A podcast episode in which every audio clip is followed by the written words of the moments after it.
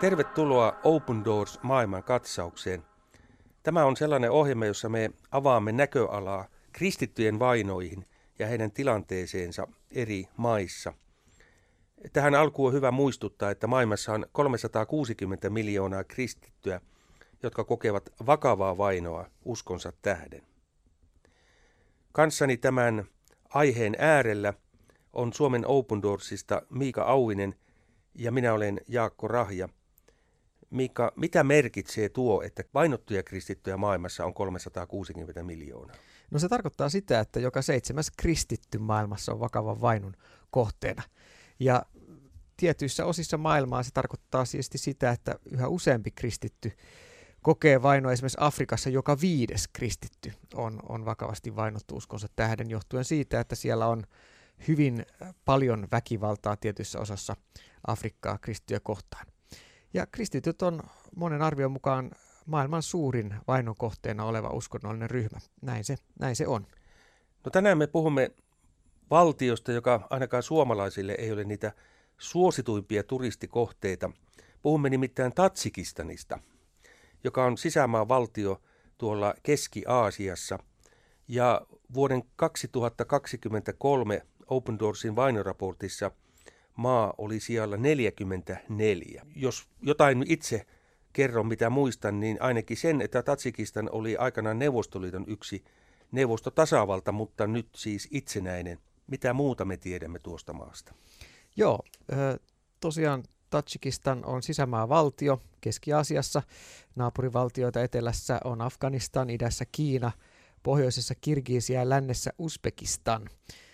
Ja tuon aluevaltiosta Tatsikistan on kaikista pieni. Siellä on noin 10 miljoonaa asukasta. Paljonko kristittyjä on? Jo kristittyjä on vain 64 000 Open Doorsin arvion mukaan. Siis 10 miljoonasta 64 000? Kyllä, juuri näin. Ja se johtuu siitä, että nimenomaan islam on muodostunut tällaiseksi keskeiseksi ideologiaksi maassa sen jälkeen, kun vuonna 1991 nämä niin sanotut stanivaltiot itsenäisty Neuvostoliitosta. Eikö maa ole aika vuoristoinen?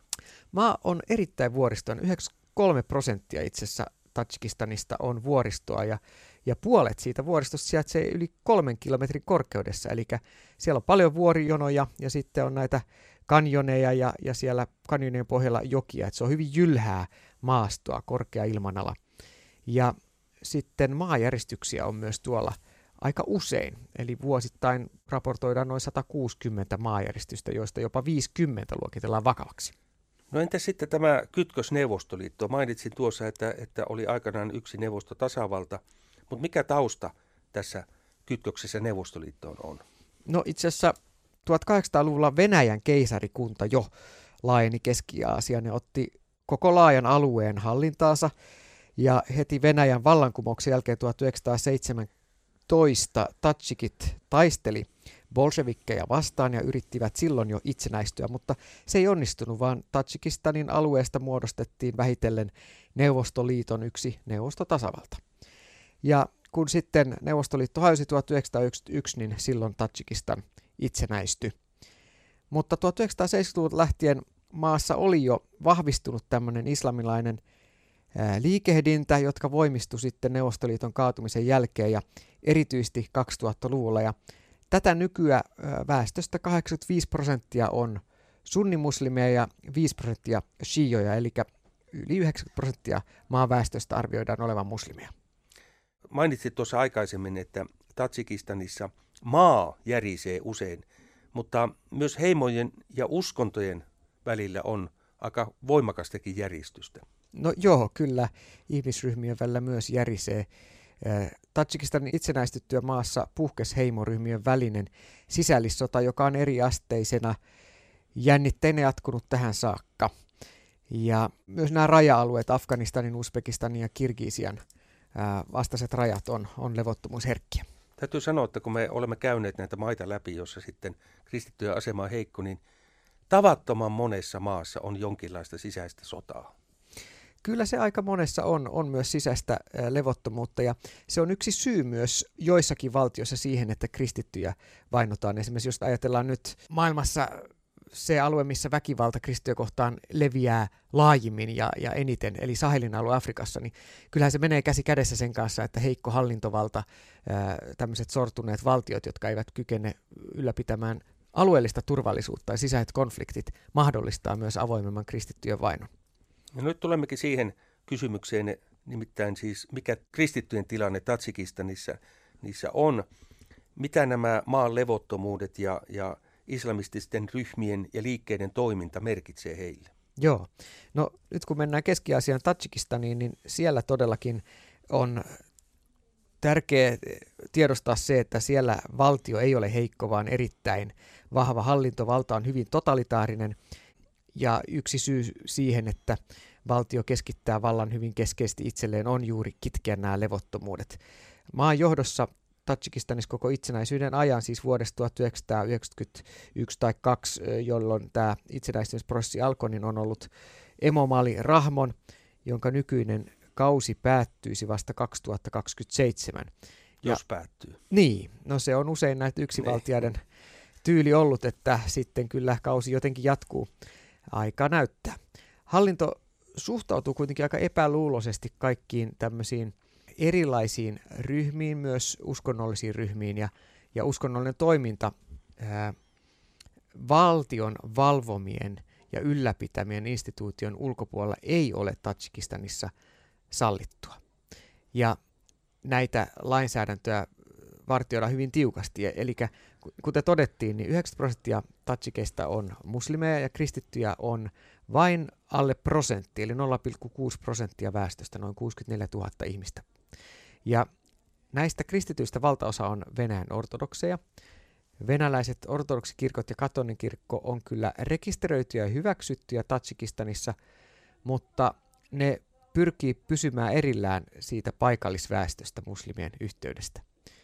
Ja muiden kristittyjen ryhmien ja kirkkokuntien rekisteröinti on maassa käytännössä mahdotonta, ja niiden toiminta on sen takia myös määritelty laittomaksi. Eli jos sä et pysty rekisteröitymään, niin sulla ei ole oikeutta kokoontua, kun sulla ei ole oikeutta kokoontua. Kristittyjen kokoontumiset ortodoksia ja katolisen kirkon ulkopuolella on laittomia. Sanoit muut kristityt ryhmät. Se ilmeisesti tarkoittaa siis protestanttisia kirkkoja ja uskonnollisia yhteisöjä, siis muita kuin roomalaiskatolisia ja ortodoksia. Juuri näin. Eli paikallisten tadžikkien parissa toimista kristityistä protestantteja pidetään usein yksiselitteisesti tämmöisenä ääriaineksena. Siis kuvittele, että nämä siis nähdään epäilyttävinä, lahkoina, ryhminä. Kapinallisina. Joo, siis tämmöinen epäluulo suhtautuu heihin. Ja siksi nämä protestanttiset kristilliset yhteisöt kohtaa huomattavaa vainoa Tadžikistanissa, ja se ilmenee esimerkiksi niin, että Jumalan palvelukset voidaan keskeyttää, seurakunnan pastorit pidättää ihan yksityisten rukouskokoontumisten pitämisestä, ja sitten myöskin kristillinen materiaali, se on maassa laitonta, eli se otetaan haltuun uskonnollisena laittomana materiaalina, ja he voi saada syytteen sitten laittoman uskonnollisen materiaalin hallussapidosta. Ja myöskin näille kokoontumisiin osallistuville riviseurakuntalaisille voidaan määrätä sakkoja, ja syynä on uskon harjoittaminen laittomasti. No onko tällaiset muslimitaustaiset kristityt jotenkin vaikeammassa asemassa, niin kuin monesti näin on, niin onko myöskin tässä maassa? Kyllä, juuri näin, ja monethan näistä protestanttiseurakuntiin osallistuvista on muslimitaustaisia, ja he kohtaa kyllä voimakasta painostusta palata islamiin. Usein painostajina on ihan oma perhe, ystäväpiiri ja sitten paikallisyhteisö, sukulaiset. Ja yleisesti Tadžikistanissakin ajatellaan, että oikea tadžikki on nimenomaan muslimi, että se ei ole mahdollisuuttakaan olla muu. Ja itse asiassa kristityksi kääntynyttä kohdellaan hylkiönä, tämmöisenä luopiona. Pahimmassa tapauksessa hän saattaa joutua sitten suoranaisen väkivallan kohteeksi. Hänet pahoinpidellään ja hakataan, että palaa nyt oikeaan uskoon, onko se nyt se on? Meille täällä Suomessa ei ole ihan helppo ajatella, että millaista on elää kristittynä ja olla hylkiö. Siis toisten hylkäämä, läheisten ja itse asiassa koko yhteiskunnan näkökulmasta niin hylkiö. Kyllä, siinä moni vainottu kristitty saa lohtua siitä, että Jeesuskin oli toisten hylkäämä, yksinäisten ystävä. Et kyllä se on monen osa kristittynä esimerkiksi muslimiyhteisön keskellä. joutuu oman yhteisönsä hylkäämäksi. Ja juuri siksi myös Raamatun puhe siitä, että me olemme Jumalan perhe, me olemme Kristuksen ruumis, on äärettömän tärkeä, koska näin todella on. Muslimitaustaiselle kristille usein siitä kristillisestä yhteisöstä tulee se todellinen ainoa uusi perhe ja turvaverkko. Ja radion kuuntelijakin voi auttaa tällaista hylättyä, hylkiöksi joutunutta kristittyä eri maissa rukouksen kautta.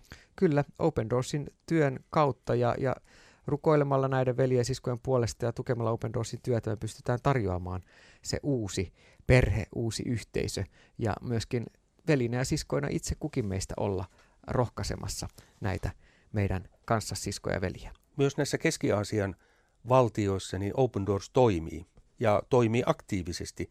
Ymmärtääkseni myöskin tässä maassa tapahtuu tämä työ paikalliskumppaneiden kautta ja niitä tukemalla. Kertoisitko siitä esimerkkejä ja mitä työ on tässä Tatsikistanissa?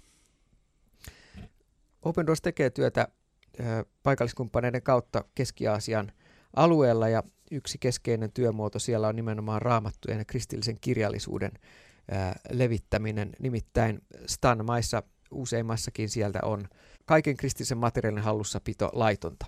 Ihan näissä maissa liikuttaessa viranomaisilla on tiesulkuja maanteillä, jossa tarkistetaan esimerkiksi henkilöiden puhelimet. Jos sieltä löytyy, sanotaan vaikka kristillistä materiaalia, henkilö saataan pidättää ja hänelle määrätä sakkoja tai pitää vankeudessa 14 vuorokautta esimerkiksi ilman erillistä syytettä. Ja oman raamatun saaminen ja se hallussapido ei ole todellakaan helppoa ja vaaratonta Tadžikistanin kaltaisissa maissa. Sitten me tarjotaan raamattuopetusta, ammatillista koulutusta, sosioekonomista, eli tämmöistä tukea taloudellisesti. Ja sitten me järjestetään erilaisia palveluja, joiden esimerkiksi kohderyhmät on lapsia, nuoria ja naisia. Erilaisia seminaareja, koulutuksia, leirejä. Ja esimerkiksi kristittyjen perheiden lapset Tadžikistanissa ja monissa muissakin Keski-Aasian maissa joutuu kokemaan monenlaista kiusaamista ja hävästyksi tulemista, ei vaan koulutovereiden, vaan myös koulussa opettajien toimesta. Ja he tarvitsevat rohkaisua ja vahvistusta juuri siinä, että heidän kristillinen usko voi säilyä ja myöskin heidän ihmisarvo ja identiteetti vahvistua. Ja mä kerron yhden esimerkin pastori Bahromista. Hän oli ollut vankilassa yli 3 vuotta ja Open Doors järjesti postikorttikampanjan hänen auttamiseksi. Mikä on tällainen postikorttikampanja?